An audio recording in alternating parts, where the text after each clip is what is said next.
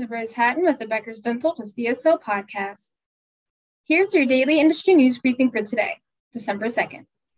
First, Sarasota, Florida based Dental Care Alliance is expanding its Texas footprint with the addition of a general dentistry practice. The DSO affiliated with Alsbury Dental and Lifeway Dental, which has offices in Burleson and Alvarado, Texas, according to a December 1st news release. Dental Care Alliance has 34 practices in Texas and more than 390 in the US. Second, here are three dental acquisitions that took place in November.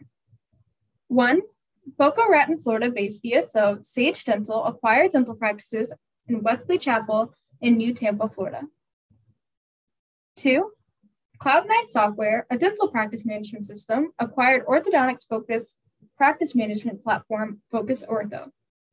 Three, United Dental Corp, a dental partnership organization, entered the US market by purchasing seven practices in three states.